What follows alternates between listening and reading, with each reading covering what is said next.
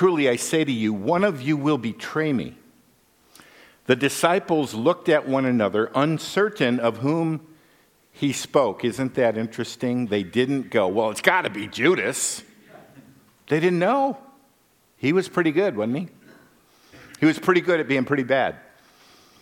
One of his disciples, whom Jesus loved, was reclining at table at Jesus' side. So this is John writing this, who's at Jesus' side. So Simon Peter motioned to him to ask Jesus of whom he was speaking. So, so picture Peter going, John. And John goes, I'll ask him.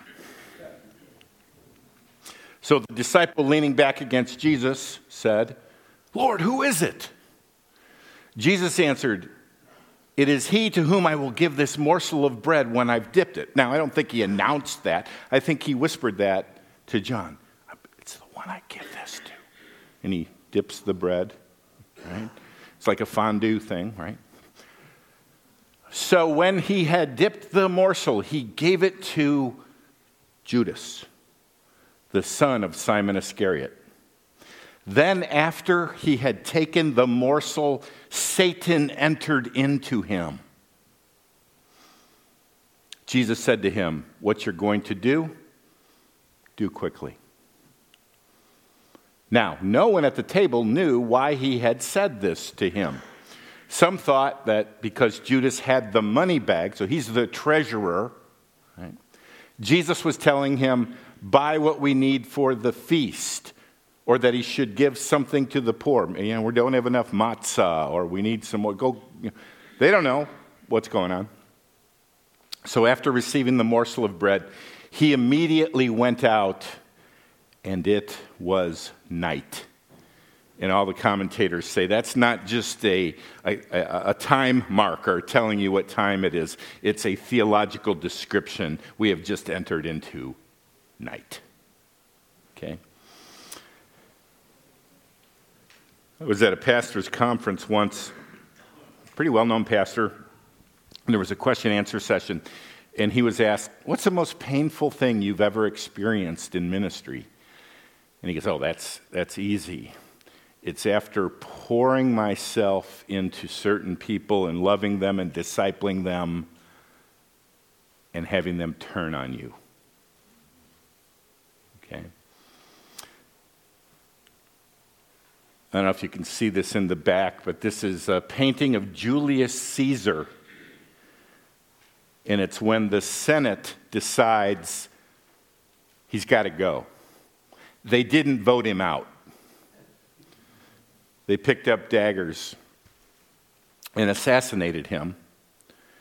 And he fights a little bit, and then he sees his friend Brutus, and he says, You too, Brutus? And he gives up. Betrayal was, was the end of him. One of my favorite movies is Braveheart. And it's about the Scottish. I, I didn't even know this. Do you know Scotland's on top of England? Turns out it's one big island. so the English were oppressing the Scots. This is in the Middle Ages. And there rises up William Wallace.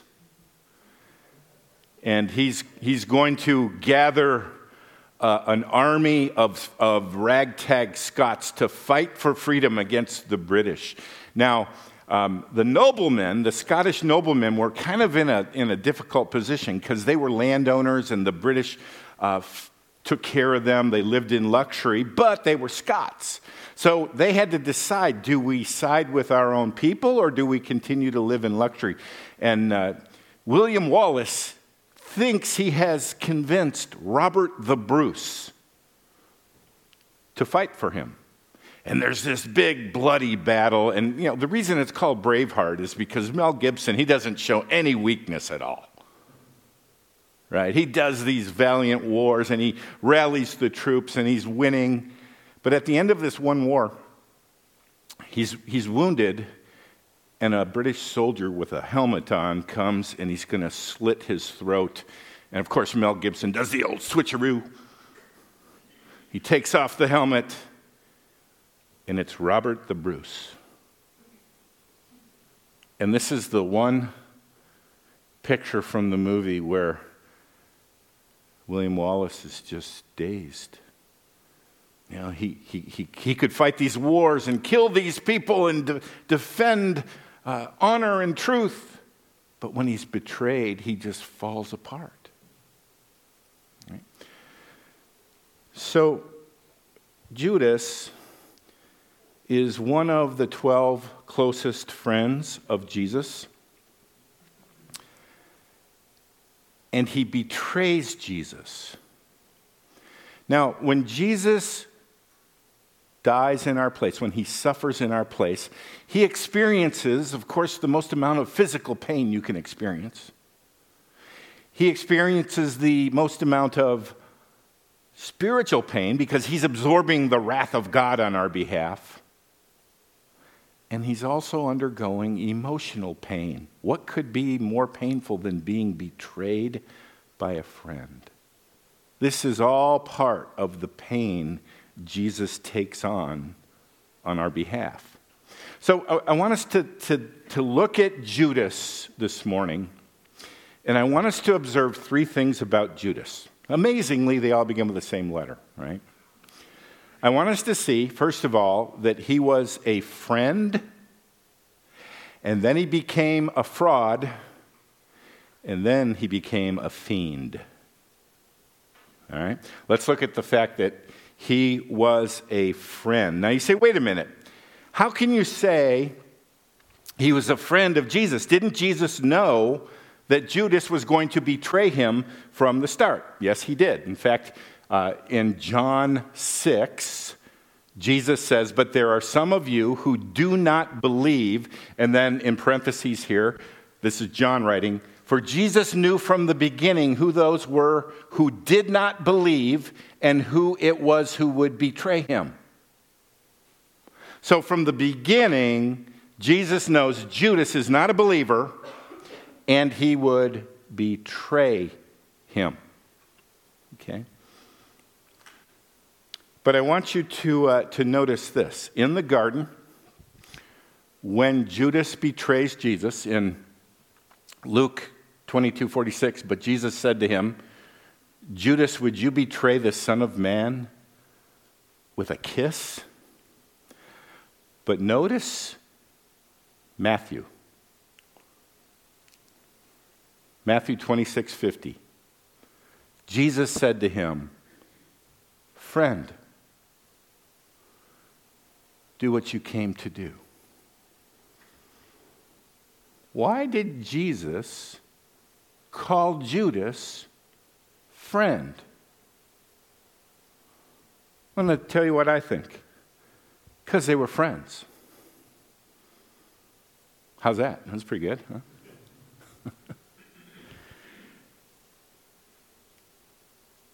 How can he be his friend if he knows he's going to be, betray him? Well, you know what else Jesus knows? That that very night, Peter's going to deny him three times, and they were friends. And you know what else he knows? All the apostles, when he's arrested, are going to flee. And he was their friends. See, I, I think we have, um, we have this problem that Jesus is God and he's human, and we think because he knows everything, his experience isn't real. But here's, here's, a, here's a little thing that, we, that I think we need to, we can wrestle with this over Christmas. It's one of those profound thoughts when we try to synthesize God becoming man. Get this foreknowledge does not remove emotion in the moment. God's foreknowledge, Jesus' foreknowledge, does not remove very real pain and emotion in the moment. You know, um, give you a few examples. So let's say a couple is happily married And then she starts to suspect that he's cheating on her. She has some clues, she has, she, but when it's finally revealed, we don't go, oh, well, what's the big deal? That doesn't hurt. You knew it all along. No. Foreknowledge does not remove real emotion in the moment. Pro- probably the best example is at the tomb of Lazarus. Jesus is going to raise Lazarus from the dead, yet he's standing there weeping. Why? And again, you read different commentators and listen to different pastors, and they have all these theories. He was, he was weeping because of the unbelief all around him. No, you know why I think he was weeping? Because he was sad. But he knew he was going to, yeah, he knew he was going to, but in the moment, he felt real pain. Now, my lovely wife has subscribed to the Hallmark channel. Right? And uh, I try to watch those movies. I, and, and she tries to watch football with me, and, you know, it works. It works. Okay? But there are times, like, I'll be walking through the room and she'll be crying. In fact, everyone, don't you cry at everyone? Yeah, pretty much. But, but then I'll go, wait a minute. I've even seen this one before. How many times have you seen it? Seven.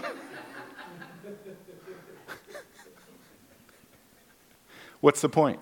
Foreknowledge does not eliminate emotion. Now you go, all right, we got it. Why are you belaboring this point? Because I don't want to write off Judas's betrayal of Jesus as just a small, painless detail. Jesus endured excruciating pain, physically, spiritually, and emotionally, on our behalf.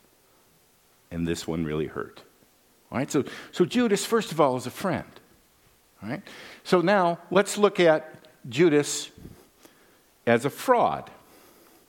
Now, a, a, a person who leaves Christ and leaves Christianity is called an apostate.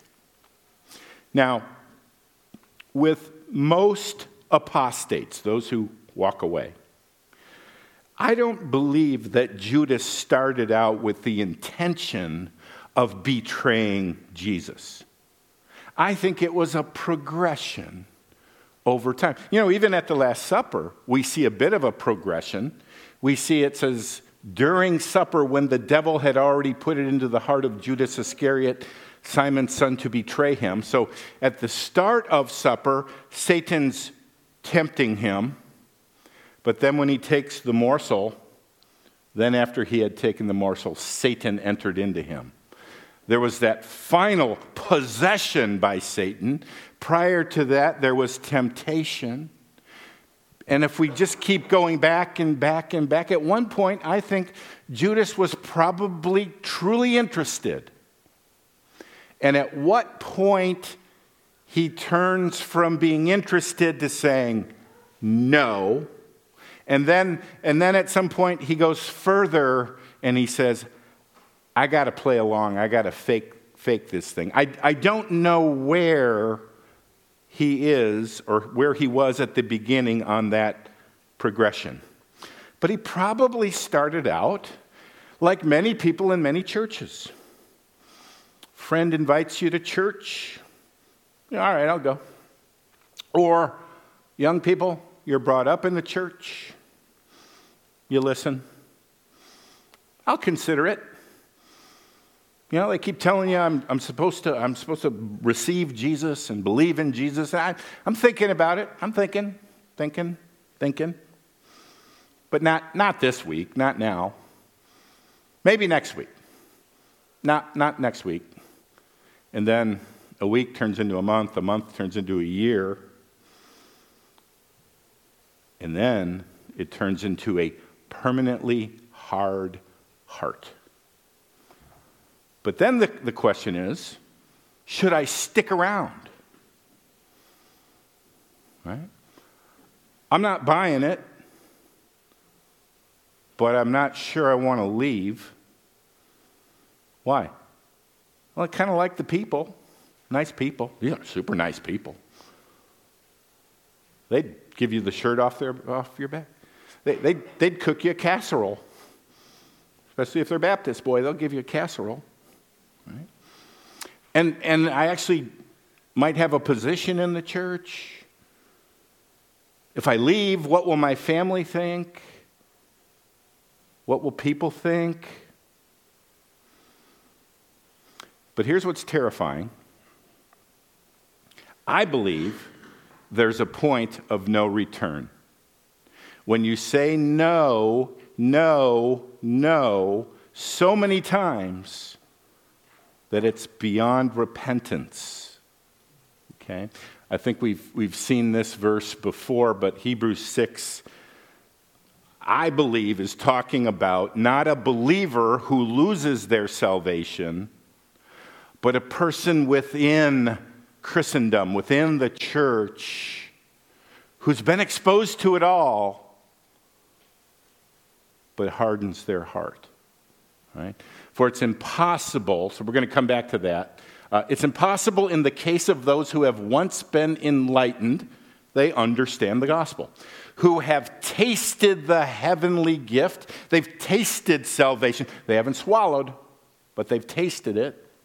They've shared in the Holy Spirit, maybe not internally, but they've seen Him work and have tasted the goodness of the Word of God. That Bible has a lot of, a lot of good stuff in it, and the powers of the age to come and have fallen away. Okay, so this is a big run on sentence here. So let's go. It's impossible for these people to restore them again to repentance, since they're crucifying once again the Son of God to their own harm and holding them up to contempt. It's impossible for those who have fallen away, said no, no, no, no, to come back to Christ. Now, having said that, I always, I always want to clarify, I believe there is a point of no return. We see it in Judas. I don't know where that point is, though. So if you're sitting here this morning and you're saying, I've passed that point of no return, I, I'm not saying that. There is a point of no return, and my prayer is nobody has passed that point of no return. And if there's even a spark inside of you saying, I want to be saved, then I think that is the Lord calling you. All right? But Judas says no, no, no, and he has now got a permanently hard heart. And now he has to play the fraud. Okay, at what point that came in the ministry, I, I don't know, but he's choosing to stay in and fake it. So here's, here's a question. Now, now let's say um, there are different stages of a person's spiritual life. The first, the first stage is there's the seeking stage. When you really are seeking, you really are listening, you really are open. Okay? And then there's that decision stage where you decide yes or no. And then there's, for the person who says no, the fraud stage. Now, I want to give you three tests to see if you've moved into the fraud stage. Okay? And they all begin with the same letter. All right? First of all, baptism test. Have you been baptized? Well, uh, you know, I'm thinking about. I'm thinking about 27 years I've been thinking about why wouldn't you get baptized? It's a baptism test. Oh, is that needed for salvation? Nope. You're saved by faith alone. But it's the first thing the Lord commands you to do. And if you, if you say, I'm not going to do that, do you believe? Second, the Bible test. There it is, His revealed word. Do you love it? Do you read it? Do you go to Bible study with others to understand it? Why not? Why? What? You're connected to God through His Word, and eh, don't have time. Right? And then there's the the blah test. Okay, this isn't, this is the person who, uh, they aren't rejecting Christ, but they haven't accepted Christ. They're just kind of blah. You know, have you noticed after COVID, the whole world's kind of in a state of blah. Reminds me of in the Old Testament when all of Israel had gone bad, and there were all these prophets of Baal. And Elijah, the prophet of God, says, Let's have a contest. Everybody in Israel, let's go up to the top of Mount Carmel. So they go up there, and they're going to have a contest between the prophets of Baal and Elijah. And all the, it's like a big Super Bowl up on Mount Carmel. And Elijah came near to all the people and said, How long will you go limping between two different opinions? If the Lord is God, follow him. But if Baal, then follow him. Choose. Are you in or are you out? And the people resoundingly responded with, and the people did not answer him a word. It's been COVID, and it's kind of dreary day today, and I don't, I don't want to decide. You can't live in the fog forever. Choose this day whom you will serve. Do you know that we are responsible to take hold of our emotions and submit them to Christ? Romans 12, 11. Do not be slothful in zeal, be fervent in spirit, serve the Lord. Amen. Yeah. You almost woke me up there. Um, now you say, well, how can, how can he command us to be fervent? Aren't we victims of our emotions? you control your emotions all the time. How is it you can act a certain way at work but a different way at home? Because you can control your emotions. Right? Now, I, I mean, I, I, don't want to belittle or, or, or say that, that there aren't serious emotional and psychological issues that need attention. I'm not saying just snap out of it, okay? But even those things can be strategically dealt with. But God is most glorified in us when we are most satisfied in Him. You know what? Some of us, maybe what we need to do today is repent of our blahs. Right? So, because you're lukewarm, neither hot nor cold, I will spit you out of my mouth. Isn't it interesting? Two people can go to the same church service. One comes in critical, the other one comes in to worship the Lord, and afterwards they're talking. What'd you think? Ah, oh, it was wonderful. We sang Christmas carols, and my heart was prepared for, for Advent, and we heard from the Word of God. The other one goes, eh, it's all right. I've heard better. Bears are on. You're not allowed. You're not allowed to be Eeyore. So, what are you going to do to obey? Be fervent in spirit. Maybe some of you need to think about that. Maybe some of us need to have a, come up with a plan to attack the blahs. All right? Last thing Judas is a fiend. Now, my point here is Judas didn't just fade away or even remain neutral. He became a tool of Satan to hurt Jesus. Then, after he had taken the morsel, Satan entered into him. You see, an empty vessel, he hadn't been filled because he said no. He's an open vessel now for Satan to use. You know, a lot of apostates, those who leave the Christian faith, don't just stay neutral, they are used by Satan to do damage. You know, this ex evangelical movement where a lot of young people are turning away from Christianity. And they don't go quietly. They send out their TikTok videos and their YouTube videos justifying and explaining um, why they don't believe and why you shouldn't believe.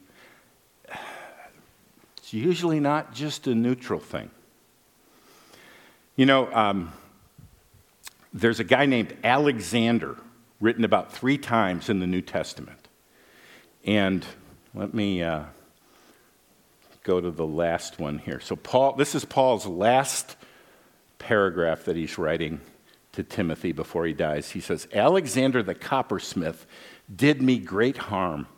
The Lord will repay him according to his deed. So his name is Alexander. He's a metal worker. Paul's in Rome and he's writing to Timothy, who is in Ephesus. Now, if you go back in the book of Acts, Paul is in Ephesus for three years. And Christianity spread so much that the metal workers, the, the idol workers, are losing business because they're throwing their idols into the fire. And there, a riot breaks out because the metal worker, the, the idol makers union, Local 402, uh, decides to have a riot against the Christians. And there's a big riot going on. And we, it's, it's hard to tell exactly what's happening, but a guy named Alexander is pushed out before the crowd to try to quiet them down. Now, if this is the same Alexander, and, and it, it's, it probably is, because he's, you know, he, he would know the church and he would know the metal workers because he's a coppersmith. So this is Alexander, who's a believer, air quotes, in Ephesus. So then the, the riot settles down. Paul moves on. The next we hear of Alexander is in 1 Timothy where Paul says, By rejecting this, he's talking about faith and a good conscience, some have made shipwreck of their faith, among whom are Hymenaeus and Alexander, whom I have handed over to Satan that they may learn not to blaspheme. And then the next we hear is Alexander did me great harm. You see, when, when people apostatize, when they were in, and then they leave, a lot of times they don't leave quietly. They want to do damage. There's a guy named Bart Ehrman, and he has written, I believe, 30 books. And uh, this is Jesus Interrupted. And basically, the thesis is Jesus never claimed to be God, right? Forged, a lot of what you think are uh, letters written by the apostles, they're, they're, they really weren't. They're, they're forged documents, right? And how Jesus became God, even the title tells you he's not God, but the church made him into God. Okay?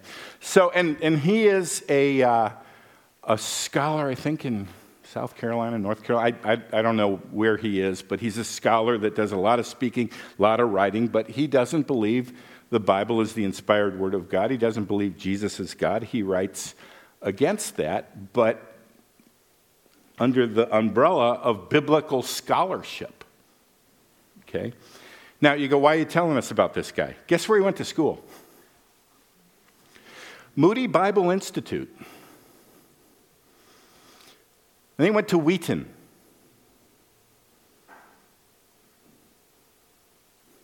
He didn't leave quietly. And I've mentioned this guy before Charles Templeton. He was Billy Graham's partner, traveled the world with Billy Graham, led thousands to the Lord. But before he died, he wrote a book called Farewell to God My Reasons for Rejecting the Christian Faith. Have I ever mentioned a guy named John Piper? His son Abraham pumps out these TikTok videos explaining why he's not a believer.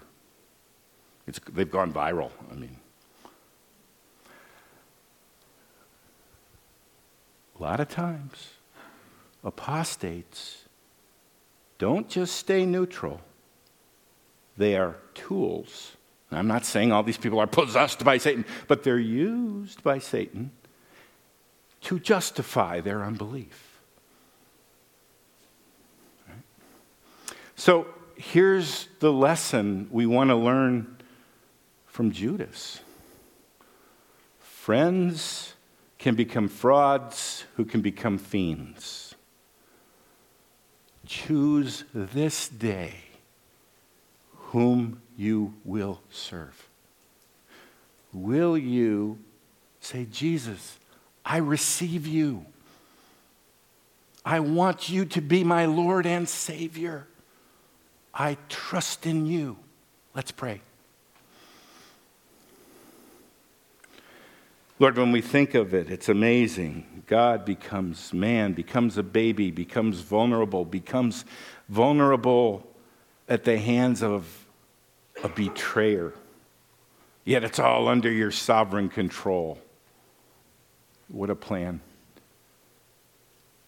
And Lord, I pray for my friends here that none, none would walk away saying no. That all would place their faith and their trust in you. We pray it in Jesus' name. Amen.